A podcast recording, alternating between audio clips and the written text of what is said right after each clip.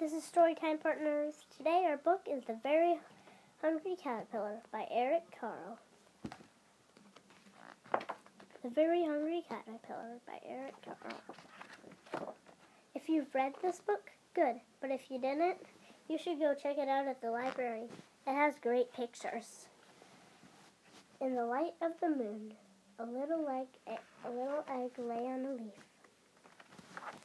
One Sunday morning, the warm sun came up, and pop out of the egg came a tiny and very hungry caterpillar. he started to look for some food. On Monday, he ate through one apple, but he was still hungry. On Tuesday, he ate through two pears, but he was still hungry. On Wednesday, he ate through three plums, but he was still hungry. On Thursday, he ate through four strawberries, but he was still hungry. On Friday, he ate through five oranges, but he was still hungry. What a very hungry caterpillar. How do you think he'll, what do you think he'll feel after he eats all this food? I'll give you a minute.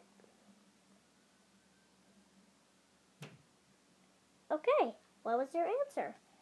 Okay, nice one. So, on Saturday, he ate through a piece of chocolate cake one ice cream cone, one pickle, one slice of Swiss cheese, one slice of salami, one lollipop, one piece of cherry pie, one sausage, one cupcake, and one slice of watermelon. That night he had a stomach ache. Were you right? Nice. Let's keep reading. The next day was Sunday again. The caterpillar ate through one nice green leaf. And after that, he felt much better. Now he wasn't hungry anymore, and he wasn't a little caterpillar anymore. He was a big fat caterpillar.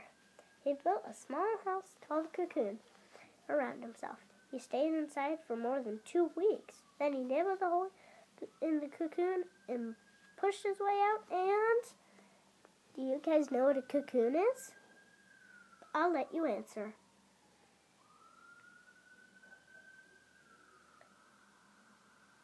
Great. And now, what do you think he'll turn into when when he's out of the cocoon? Do you think he'll be a caterpillar or or something different? I'll I'll let you answer.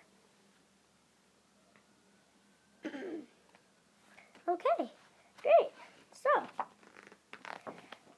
turned into a butterfly. He was a beautiful butterfly. The end. So, today our book was The Very Hungry Caterpillar by Eric Carle. Please subscribe. Bye.